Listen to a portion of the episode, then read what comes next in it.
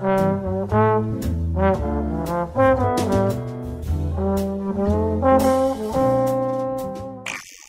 welcome to Movie Butts. This is uh, Arnie Joe.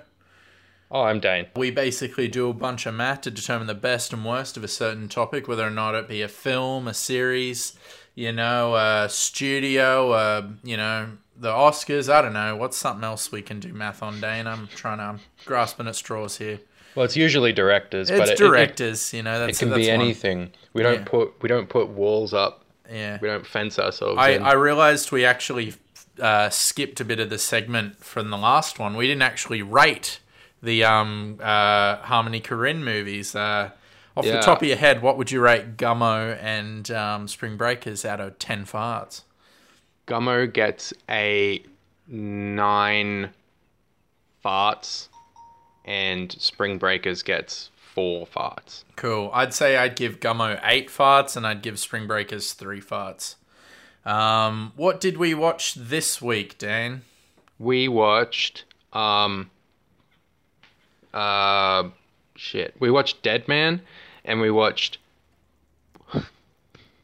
what is it? It's Stranger It's Than Paradise. Stranger Than Paradise, yeah. So these are the best and worst of the first 20 or so years of Jim Jarmusch. Um, when doing the math, um, I had to actually, uh, I decided to cut out his first film simply because it was made for 12 grand. It's got average reviews, but it was kind of like a film school project. So I kind of felt it a bit unfair to compare it to his actual movies, if that makes sense. Yeah, is that similar to like you know counting uh, fistful of fingers for Edgar Wright? It's like a practice one. basically it's kind of like oh my best friend's birthday from tarantino like it's kind of like not really there yet you know Yeah, well, he won that award at Cannes, I think, for Stranger Than Paradise, which was uh, debut film. So even they considered it.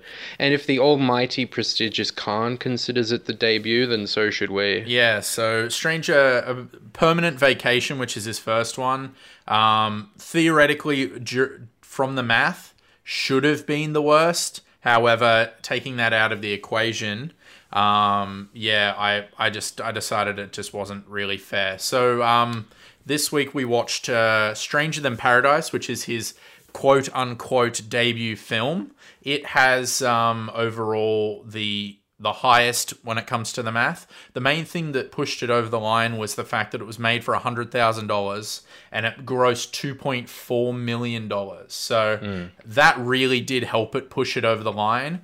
And in the same regards, uh, the one that came in as the worst, which is Dead Man, was really hindered by the fact that it cost nine million and it made one million dollars. So Yeah. it, it also does have a lower critical rating and audience rating, but um, still, uh, that that budgetary stuff really did fuck it over. Um, Yeah, I was surprised to see that Dead Man didn't have a, a very solid critical response. Kind of a mixed bag. Yeah, it's it's more of a it's more of a uh, fan um, favorite. Um, it has actually looking at it now, it has the exact same Rotten Tomatoes audience score as Stranger Than Paradise, which is I find interesting.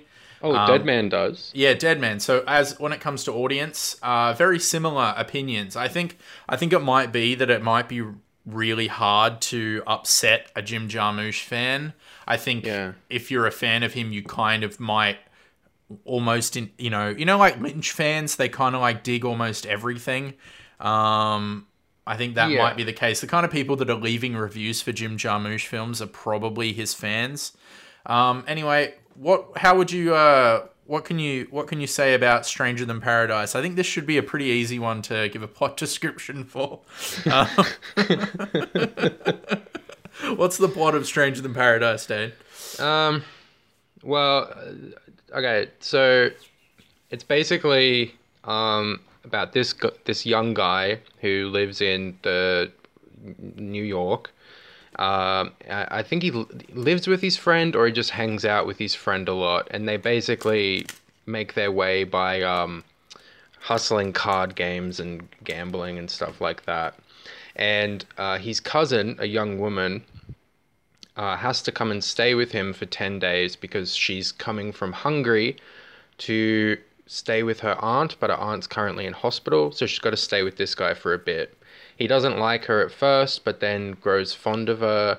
Um, and uh, you know, this is so hard without just like breaking down the everything that happens in the film. I, I think this could be pretty easy to say. This is a film I think that almost earns a very basic um, plot description, if you know what I mean. Like it doesn't. It's you know basically she comes, he likes her, she leaves, he follows her and wants to hang out with her, and then they go to Florida. Like you know what I mean. Like that's that's that's the whole. that's the film. You know. That's what happens in the whole film. Yeah. Um, what did you? What, uh, there's a little bit more to it when when it comes to like their relationship and looking about how they treat each other. Yeah, but it's things that you can't fit into a synopsis. No. because it's all in the the details. It's all in the the small, the you know the smaller things in the in the in the dialogue. Um, yeah, it's is is this a mumblecore film? I've never really understood. I, d- I don't think this is mumblecore. I think this is mumblecore is basically everything is improvised. Um, the audio quality is really dodgy, and that's why you can't really understand why. That's why it's called mumblecore. You can't really hear what they're saying. Ah, which, okay. Which is, um, I, I think, is not the case for this film. You can very clearly understand what they're saying. Um, what did you What did you think of Stranger Than Paradise? Um, yeah, I really I enjoyed it. Um, I, I you know I, I enjoyed it quite a lot, and what I was really surprised by is that for a film where almost nothing happens, for lack of a better way of putting it, it it it chugs along at this at a very reasonable pace. Like before I knew it, it was over, and I was like, mm, bloody good show. It was- it's good. I watched it twice in a row. yeah. It was short enough and easy enough to watch that as soon as it finished, I felt like just watching it again. It's surprisingly easy to watch and not boring at all, even though it's a movie that's kind of about people being bored. And there are scenes that are just one lingering wide shot of them just watching TV. Yeah, well, I think uh, one of the main um, drawing points I think for this film is that there is no editing. Every scene is a single shot. So when a shot has ended, it fades to black and it fades back, and it's another scene. So I think um, that's one. I, I guess one of the reasons why people might find it quite endearing, just because that's I, I've never seen that before. I don't know if you have. Um, yeah, uh, things things like it, but this does feel uh, pretty original with its its its its lack of cutting. There's not like reaction shots or anything. Like usually every character is in the frame, and they and it, then the camera just stays on them, and they just have an an interaction, which um I couldn't figure out if it was improv or not because it it felt scripted. Usually that's a bad thing to say, but it it felt like it was uh, like really sharp dialogue that was delivered really well by good actors, but had a, a natural flow to it that you could see them being real people having a real conversation.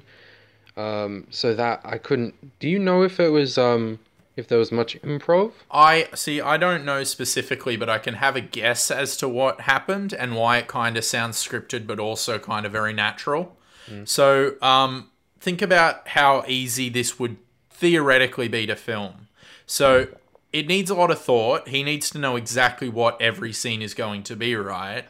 However, in uh, back in the day, um, money was film. So whenever you ran film through the camera, that's what you have to be really worried about, right? So if you've only got one setup, how many rehearsals can you possibly do? As many as you want without running uh, film through the camera. So how many times do you think they could have done it and could have played with it and made it feel natural, but also keeping the essence of the script? Yeah. So that's why I think it kind of feels both because everything had to have been very thoughtful just because they knew that they're not going to be able to cut. They couldn't go, oh, um, oh, you know what? We'll pick it up in the next shot, or we'll or we'll try it again in this angle and see if we can splice it together. No, they didn't have the luxury of that because of the style they were doing. Yeah. But that does also allow for them to improvise and play whilst while setting up. So I think I think it's kind of both. Another thing, yeah, and that's something I I really liked about this film. Uh, like anyone who's been to film school will understand how much teachers uh, try to hammer into your head to get coverage, and this guy gets no coverage. It is just one shot, uh, one continuous shot, and he doesn't get traditional coverage at all. And I could just see film school teachers pulling their hair out, being like, "No, no, no, get coverage, be safe." And uh, but it worked, and uh, it, it it's it's a it's a style, and he took the gamble. He like had it in his head. This is how it's gonna be, and it and it paid off because it's a great little movie.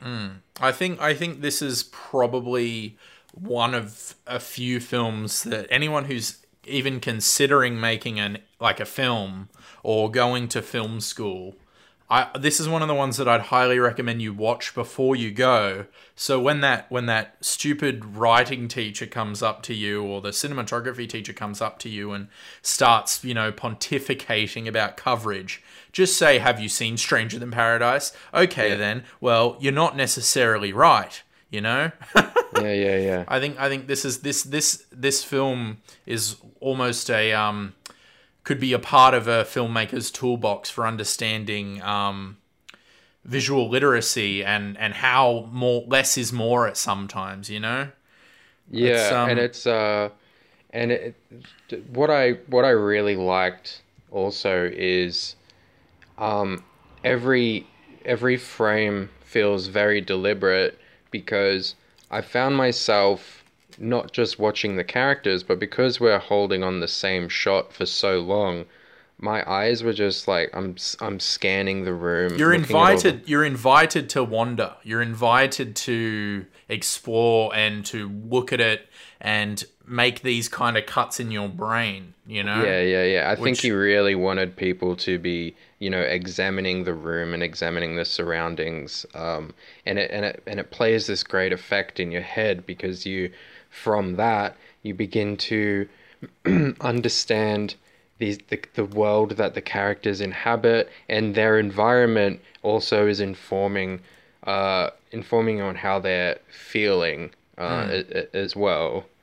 um, which I thought was uh, honestly quite genius. I do, do you know when coming into this I had a feeling you might hate this film I thought I would too. I it was like 20 minutes into the movie, and I was like, I can't wait to tell Joe that I thought this sucked.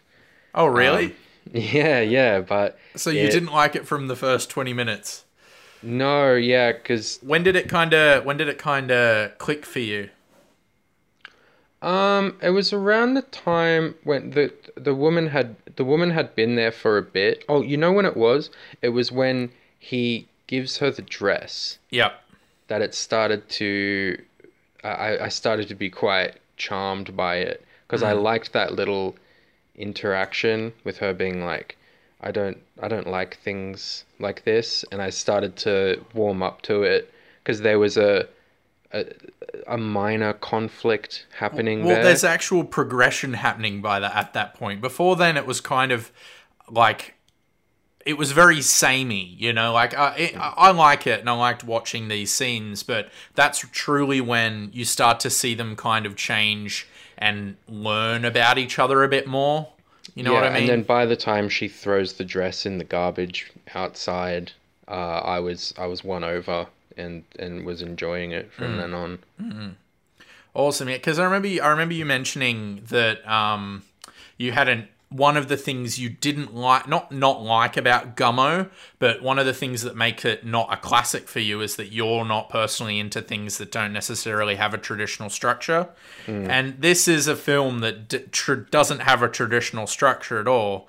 There's no that, that there's very clear acts in the sense that it's um, you know what is it now and then it's like a year later and then Paradise. So it kind of does have acts, but Yeah. they're not. But they're not very clear. in, No, in it's it's yeah, and it's it's not a traditional three act structure, but there are three acts in it.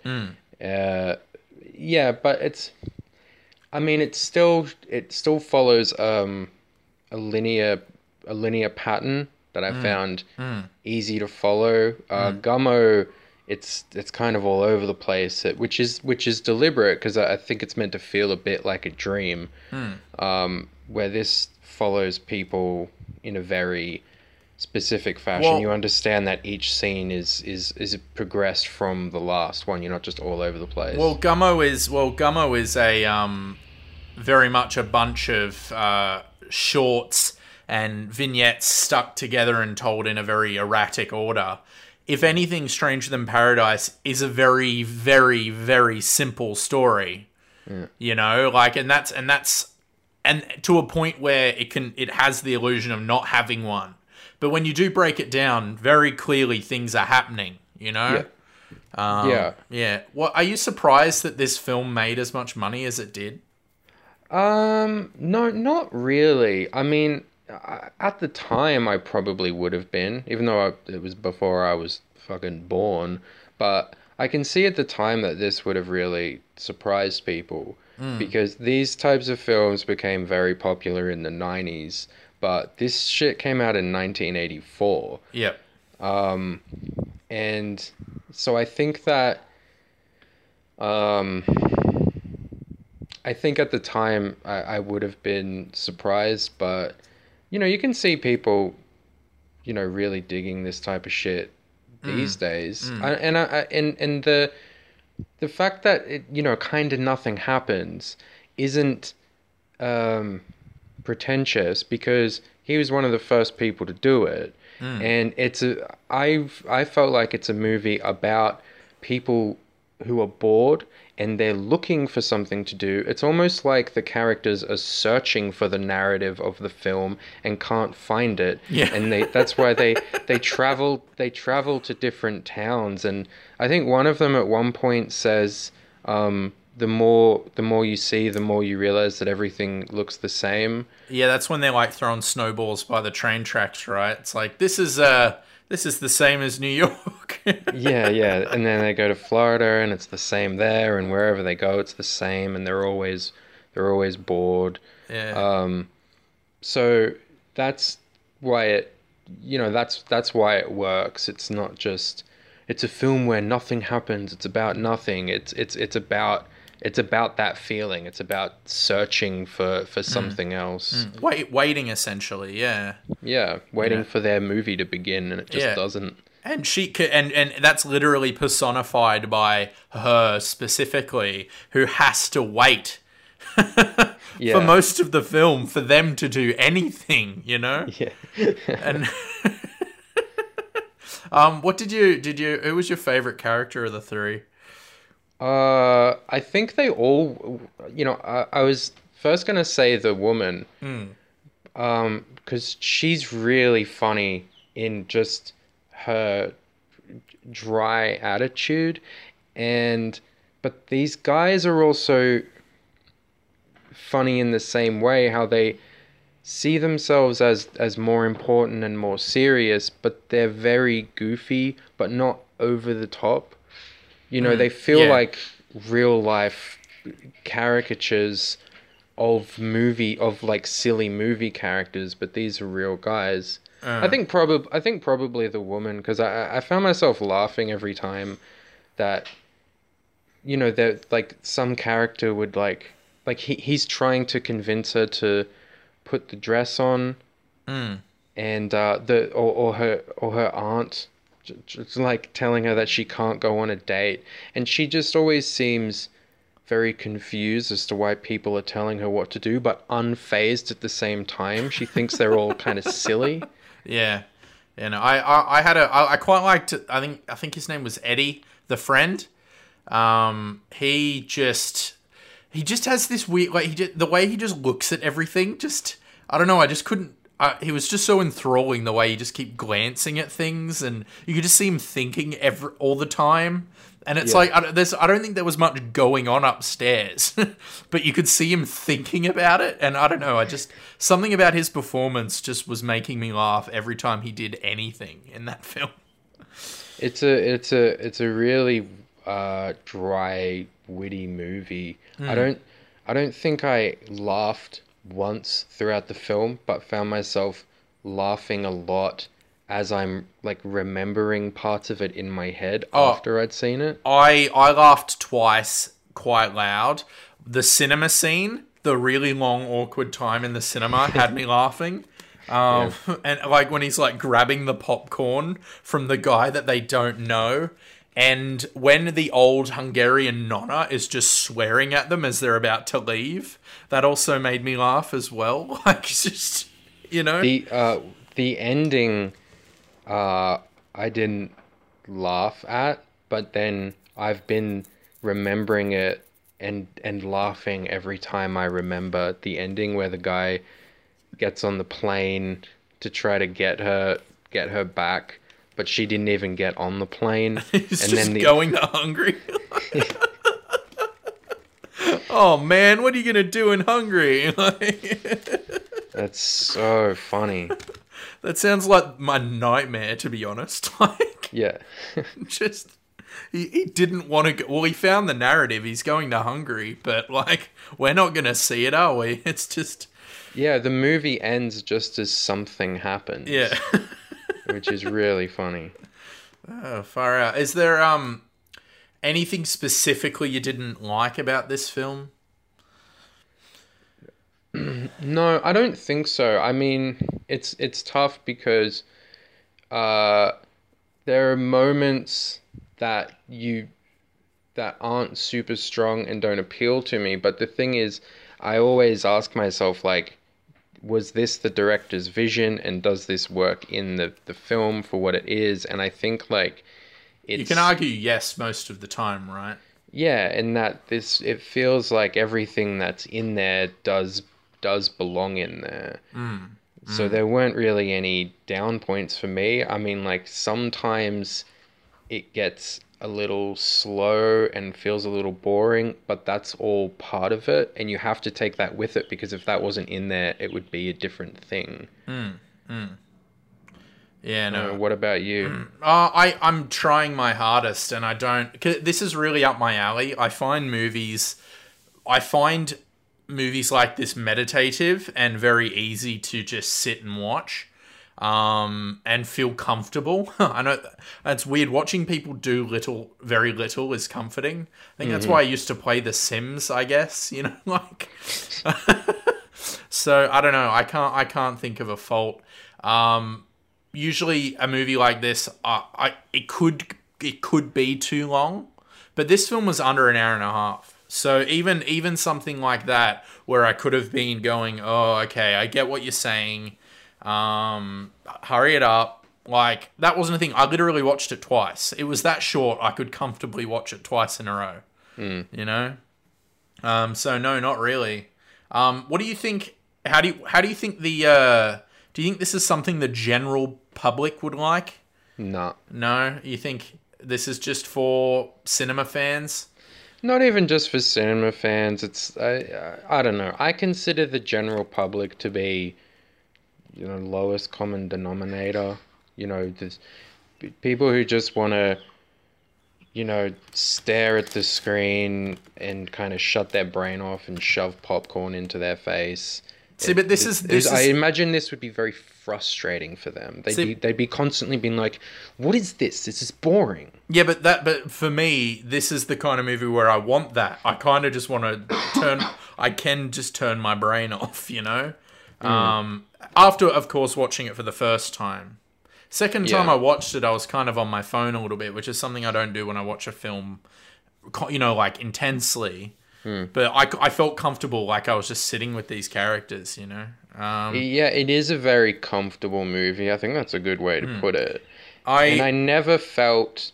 Uh, I can understand uh, someone who doesn't know who Jim Jarmusch is, or, Hmm. or his style, or he's you know he's quite he makes kind of innocent films because I never once felt like oh this is going to be a bit of a a gummo thing where something fucked is going to happen. Like oh are they going to rape this girl or some shit? Because it's a bit it is a bit weird at times. What that they're just hanging out with this like really young girl that they yeah, and one they of them's cousins. Yeah, just these two guys, and they're like, "Let's let's drive for hours and go and find that girl that was here a year ago, and and and and take her away with us and get a motel room together."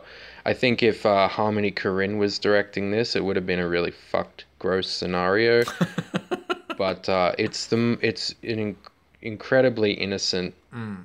film where it's just like I think the most gnarly thing that happens is they they drink and gamble. They don't even drink that much. It's not like yeah, they're but you, drunk throughout you, the whole film. but you, you like for most, you don't even see it most of the time.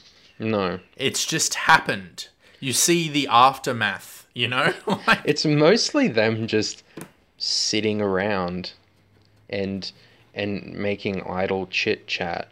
Like uh, I think my favorite part is when they arrive at the motel and um, the the one the, the guy's unpacking the bag and then he has the empty jar of the empty peanut jar it's like, why did you bring that? why did you bring the the, the, the the jar there's no peanuts in it and the guy just shrugs he's like I don't know Yeah, and I love the the second half of that joke where he's like, you're gonna bring the jar?" And he's like, "Why would I? It's empty." yeah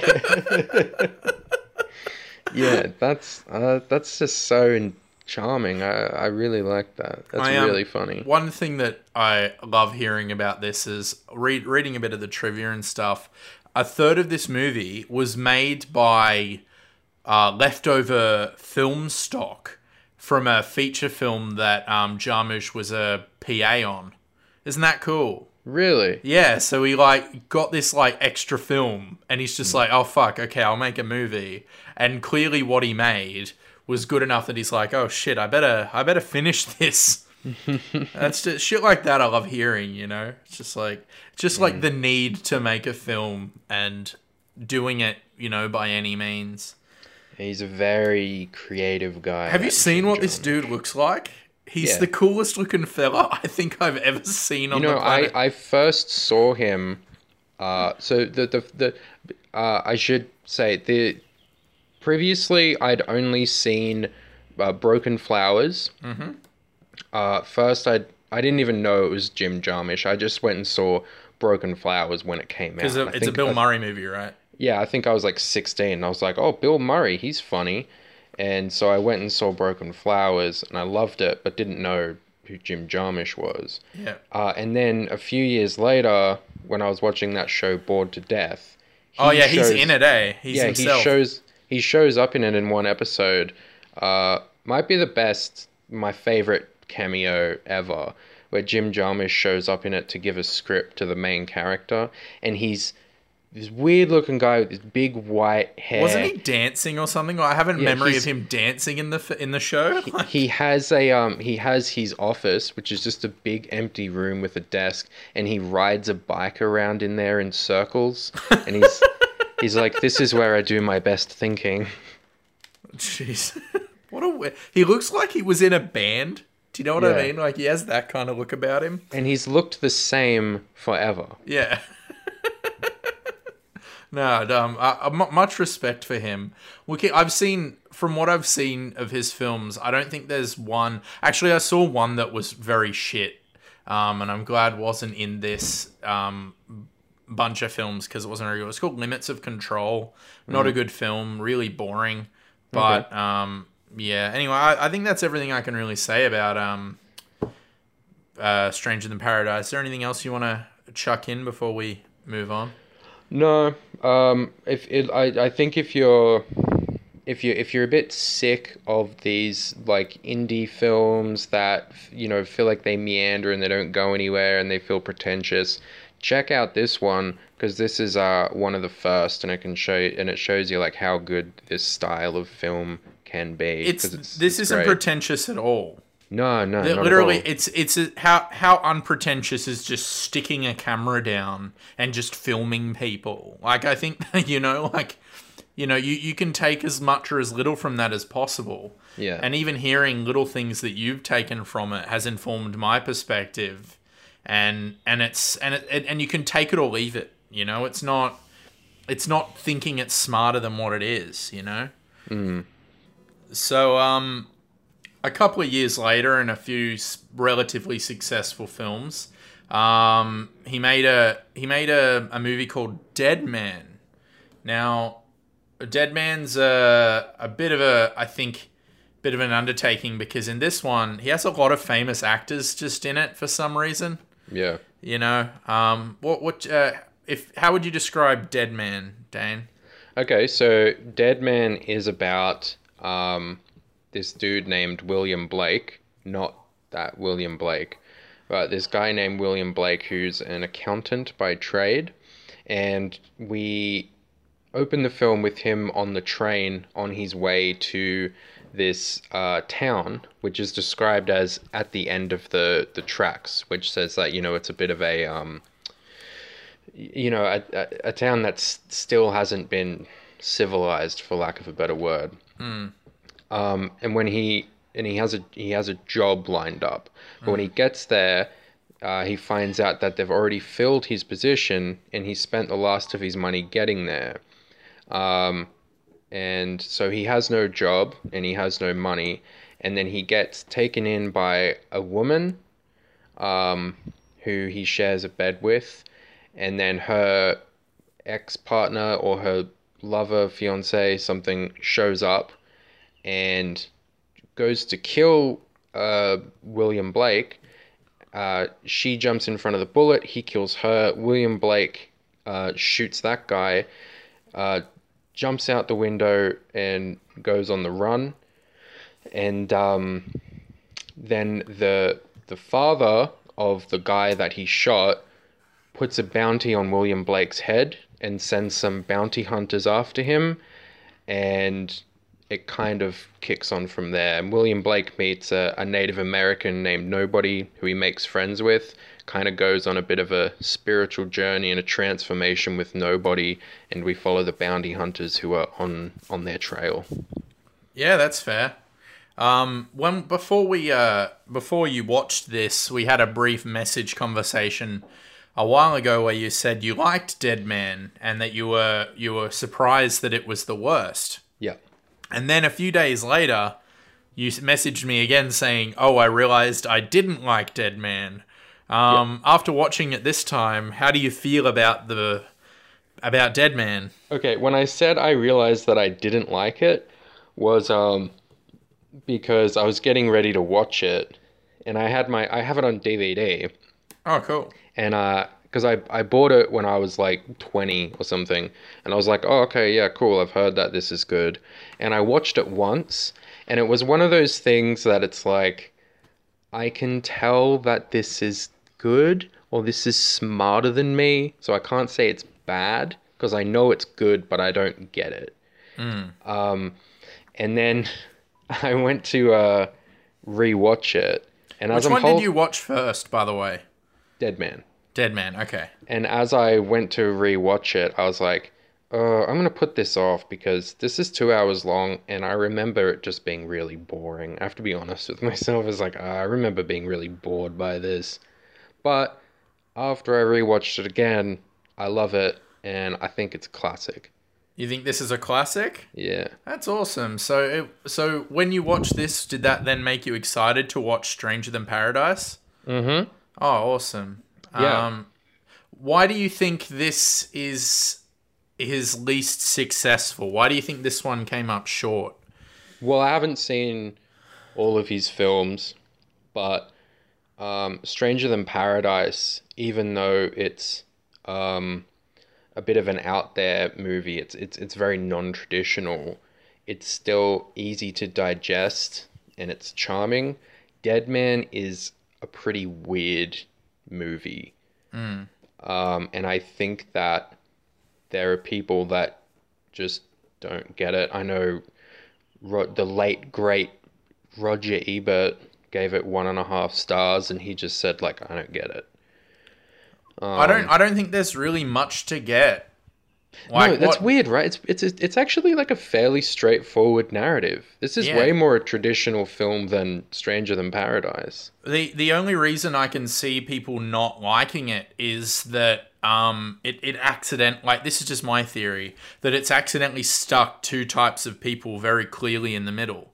This is way too weird for someone who's watching a Johnny Depp movie, but this is also quite conventional for someone. Well not conventional, it is still quite a bizarre film, but it's a bit a bit simple for someone who's maybe looking for a bit more subtext or for something a bit more than just this guy on the run film. That's that's that's at least where I'm coming. That's what I think. I don't know. What do you think of that? Yeah, I think so too. Uh, it's yeah, because it's it's fairly, it's a very straightforward narrative. In in, in fact, like it it has all these uh, traditional uh, storytelling tropes. Like when things are presented, they they come back around full circle, which is you know I think a a good idea when when telling a story, but it, it just hit all these narrative beats perfectly. Um, and I, I think that that is too a traditional structure for some people who are after something a bit more weird and out there, like Stranger Than Paradise. And then for yeah, those other people, they're they're watching this and being like, "What the fuck am I looking at here?" because it's it's strange as well. The One thing that really stands out is that um, how it's uh, I don't even know how how to say this. Like not how it's shot, but how it's how it's presented in in in in, in a sort of like uh 19 1950s 1960s set design and effects Oh, totally. The the I I even think the kind of film stock that they used, uh, even for 1995, the film stock they used looks older. It's got a certain kind of grain to it that that I wouldn't have um, been surprised seeing 20 to 30 years earlier. Yeah, So- it's it's it, it yeah, it doesn't feel like a movie of its time. It feels like a, a film like out of time and almost set design that looks like a a, a, fucking play. Uh, It's um Well, I thought I thought all of nice this made it charming. You know, Uh, yeah, it- it's very charming. a lot of the reasons I liked it was that. Um, yeah, it's. Uh, I think it could have been. Uh, for I, I'd, I'd probably personally sit more on the side of. I think this could have been uh, benefited from being even a little weirder. Um, I think. I think at the end of the day, when I was reflecting on it, nothing was too challenging for me. Um, which again, it, I still enjoyed the story. I still enjoyed it, but there was that little extra that that didn't affect me. You know, I'm not really super um, blown away by risks being being used in filmmaking if I know the conventions behind it and I've seen things that have done it better with probably a more successful outcome or Yeah. motivation. Um, the motivation for some of the cooler things, cooler, I think is the word I want to want to use here. Um, the motivation wasn't good enough for me. Um, I think if the, just I think if there was just some more strangeness in the story itself, I think that would have pushed it into another tier for me. Yeah, because some people call this a, a like a psychedelic western or, I hated that. I don't get acid how western or something. Yeah, and I'm just like, no, this is just a western. how what's what's psychedelic about this film. Mm, Yeah, exactly. I think just because it's unconventional in the soundtrack. Uh, Neil Young does the soundtrack, which Oh, the music is fucking phenomenal. I can't. yeah, I, I I warmed up to that. Like, let me just say, with um, Stranger Than Paradise, it took me probably like half an hour f- to really warm up to that movie. Dead Man, uh, I was more than halfway through it before, like, and and thinking, I don't like this, and then at about the halfway point, I I started to really get into it, and by the time it ended, I was like, maybe one of the best films I've ever seen. I love it. I think I think the the closest to psychedelic or otherworldly that this gets is in that opening scene on the train. You know, for me that that seems very much um I don't know like it, it- did you kind of get that they were implying that he was going to hell? Yeah, because yeah, yeah, yeah, because it, it is like that. I, I I was I was thinking in my head like this is a movie that's about the the final chapter of a man's life, and it's the it's the one where he's he's on his way to death. Hence Yeah. the movie being called Dead Man, and there are constant references to, especially once he meets nobody.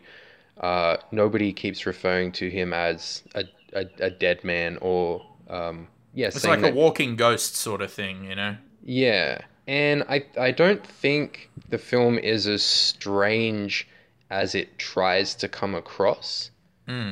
Um, but I I still enjoyed those elements, and in fact, I'm actually kind of glad that it doesn't come across as weird as it's trying to be, because I think that would have been a bit too much for me. Yeah, so me and you are coming from like the two opposite sides of the river here. Yeah, no, I, I, I think I think he might. This is again, the, the, I can only theorize unless I read trivia somewhere that says otherwise. But I could see that maybe he couldn't or didn't go as far as he may have wanted to because nine million dollars in 1995 is substantially more than a hundred thousand dollar budget. you know, or I think I think that his biggest budget up until this point was like two point five million dollars. Mm, so nine million with a cast this huge. Like this film has a lot of fucking people in it. Um, and even in stupid weird roles, like did you notice Billy Bob Thornton in this? Yeah, Billy Bob Thornton plays like just some fucking hillbilly in the woods hanging out. hillbilly rapist with with a with a tra- with like a with like a cross dressing Iggy Pop like Yeah, and and they don't try to, he doesn't really try to utilize the star power of Billy. I don't know how big Billy Bob Thornton was back then. I think he was pretty big. this is literally just after his like breakthrough with Sling Blade I'm pretty sure so I'm pretty sure he was pretty big at the time Yeah, and like they have him covered up in a big big hat, hair and beard. You can only tell who he is by his voice. yeah no it's um oh shit this is actually I just googled it this is before he broke through Oh, okay. So that that might be why. So the movie, he, like literally the next year, was when he became like Hollywood's golden boy with his writing and directing. Um, I don't necessarily know if this film needed nine million dollars, and I'm guessing it all went to Johnny Depp. Uh, I read that apparently a lot of it went to um, Design. Design trying to make the make which is kind of funny for a film that tries to look unreal they they make it as historically accurate as possible. I think that helps it helps add to the out of time sort of it could have been made years ago kind of feel is that the general aesthetic does kind of feel accurate. yeah. Yeah, no, I I I- I thought I just thought uh, that maybe a lot of the actors because there's so many actors in it that the the budget went to them, but. I, you could also say that probably a lot of these people might have just wanted to work with him as well. yeah i think that's probably the case by this time jarmusch i think had earned himself a reputation um, for being a quality filmmaker so i, I- think uh, someone like johnny depp especially uh, johnny depp around this time would have uh, I think, t- taken a huge pay cut in order to to be in this film. Guess I I'm pretty sure if I look at it, do you know what movie he did just before this? Ed Wood. Ed Wood, I'm pretty sure. So this just how how different is Johnny Depp's career in the like mid '90s? Can I can I just say Yeah. that he's just a different man? You know? Yeah, take take him um, in Ed Wood and Dead Man, and then and then and then watch that scene where he's in that musical dressed up as a wolf. Oh, what the fuck was that? Uh, Into the Woods or Yeah, something? or or Alice in Wonderland, and Jesus. just and just fucking cry. It's yeah, so I, sad. I want to see. I, I like. I, I want to see him. I, I want to see him make a comeback. I want to see him be okay.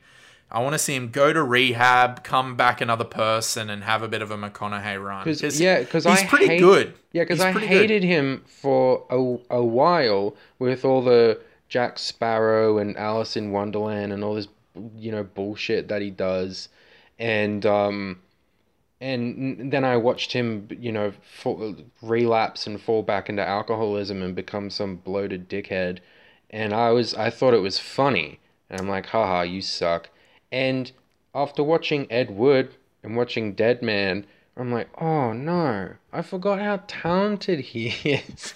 no, poor Johnny Depp. Now Yeah, it makes me sad. Yeah, it's it's it's it's it's a real shame, but you know, I think I don't I don't think it's the end of the road for him yet, unless he really does fuck up like hardcore.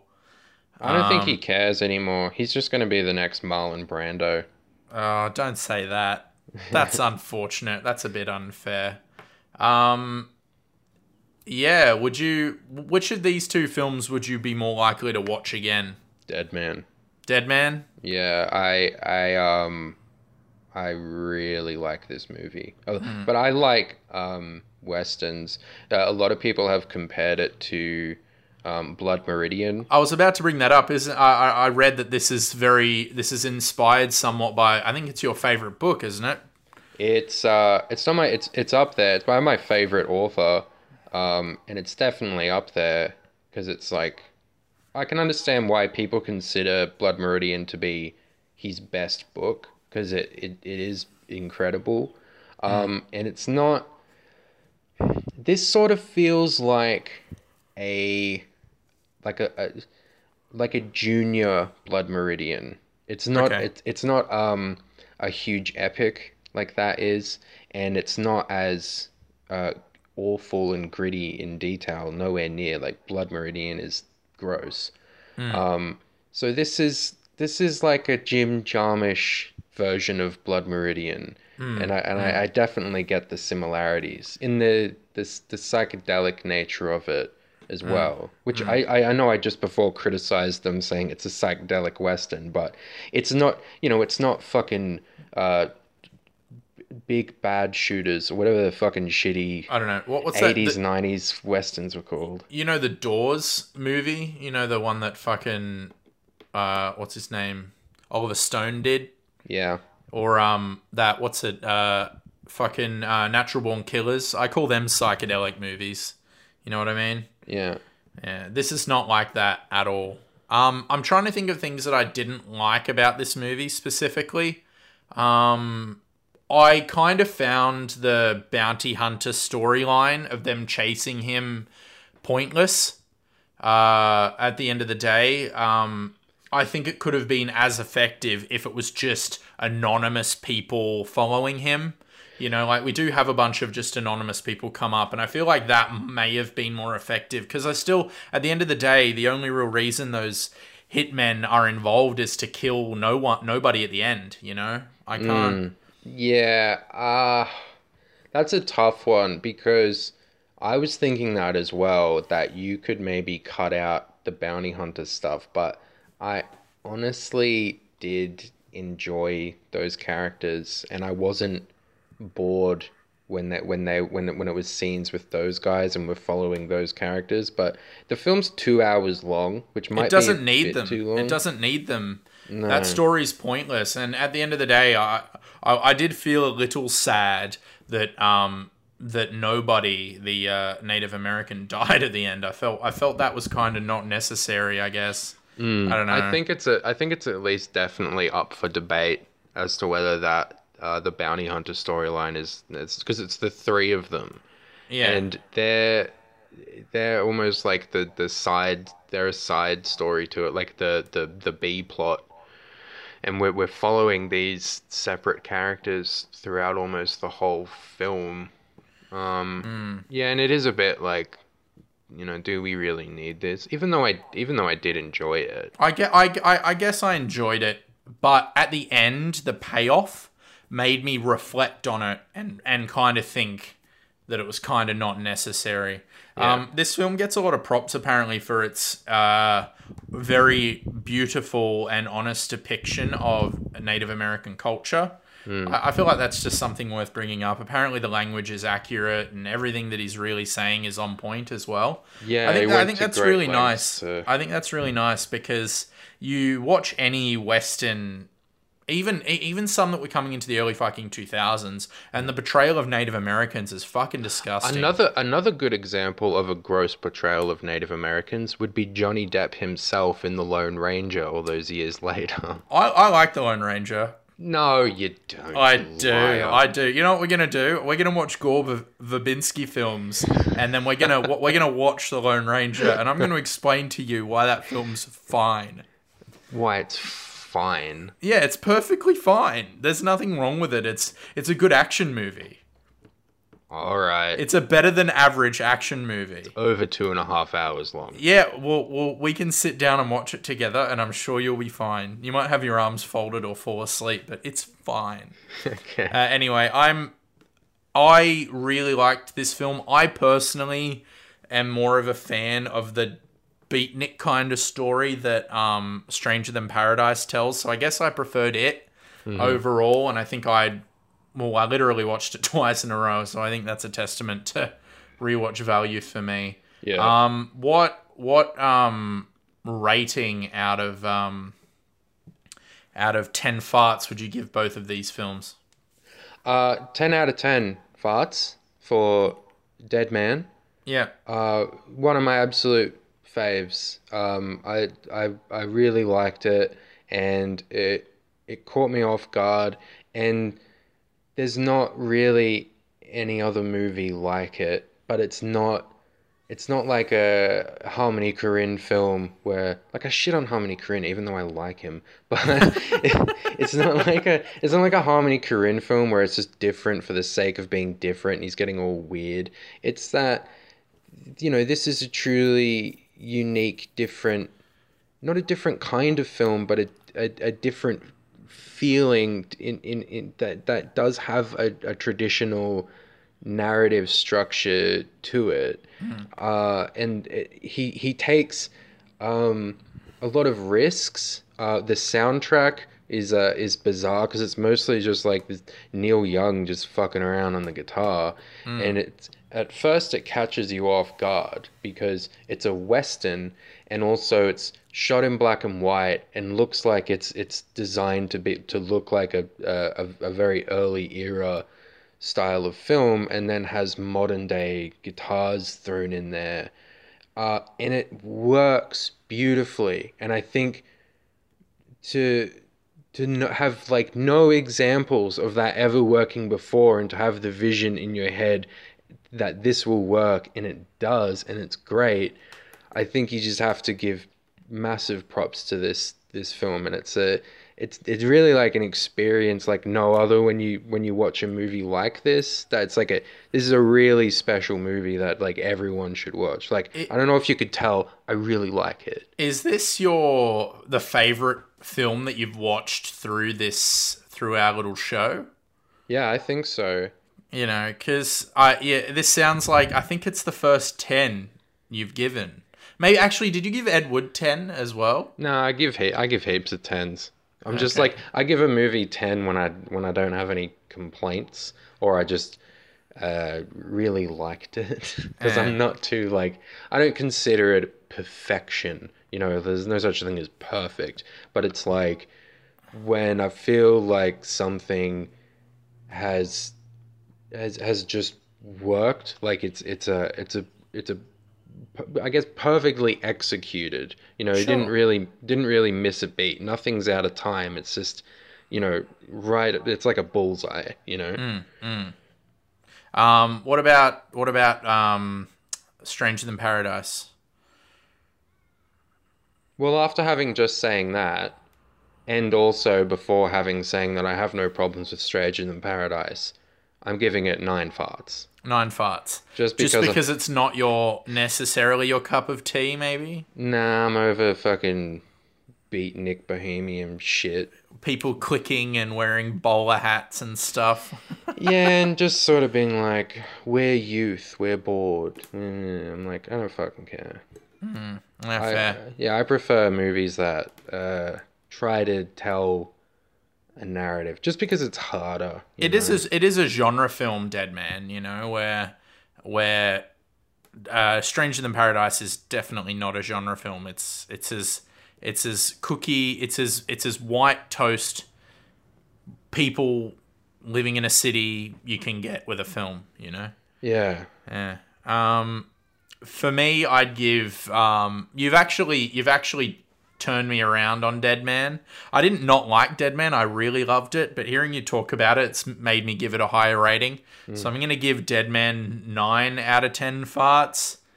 Um, it's all round pretty amazing. Um, performances, pacing for the most part. I, d- I do have an issue with that sub story, and and I feel like if it was a tiny bit shorter as a result of that, it would be perfect.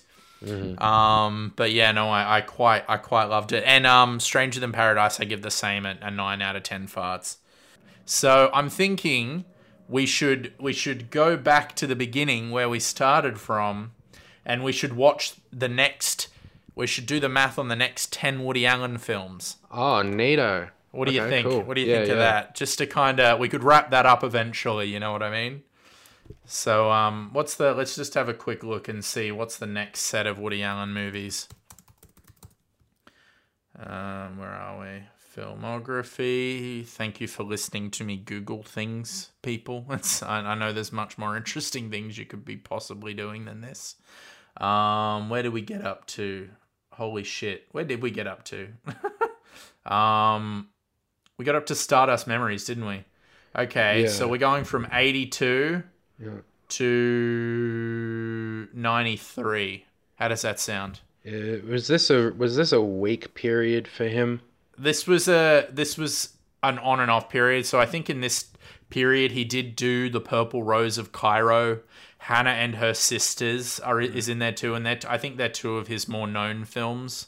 The But worst thing, the worst thing about doing Woody Allen for this format is that, well, while you know, because he's a real hit or miss, and in my opinion, mostly miss, but it means that when you get a good one, you tend to get a really good one, but the bad ones are quite bad because he can make some shit. I think uh, from looking at these, there there are some really bad ones in here. Yeah. but there are also there is also Hannah and her sisters. I don't know if you've seen that one, but it's really good.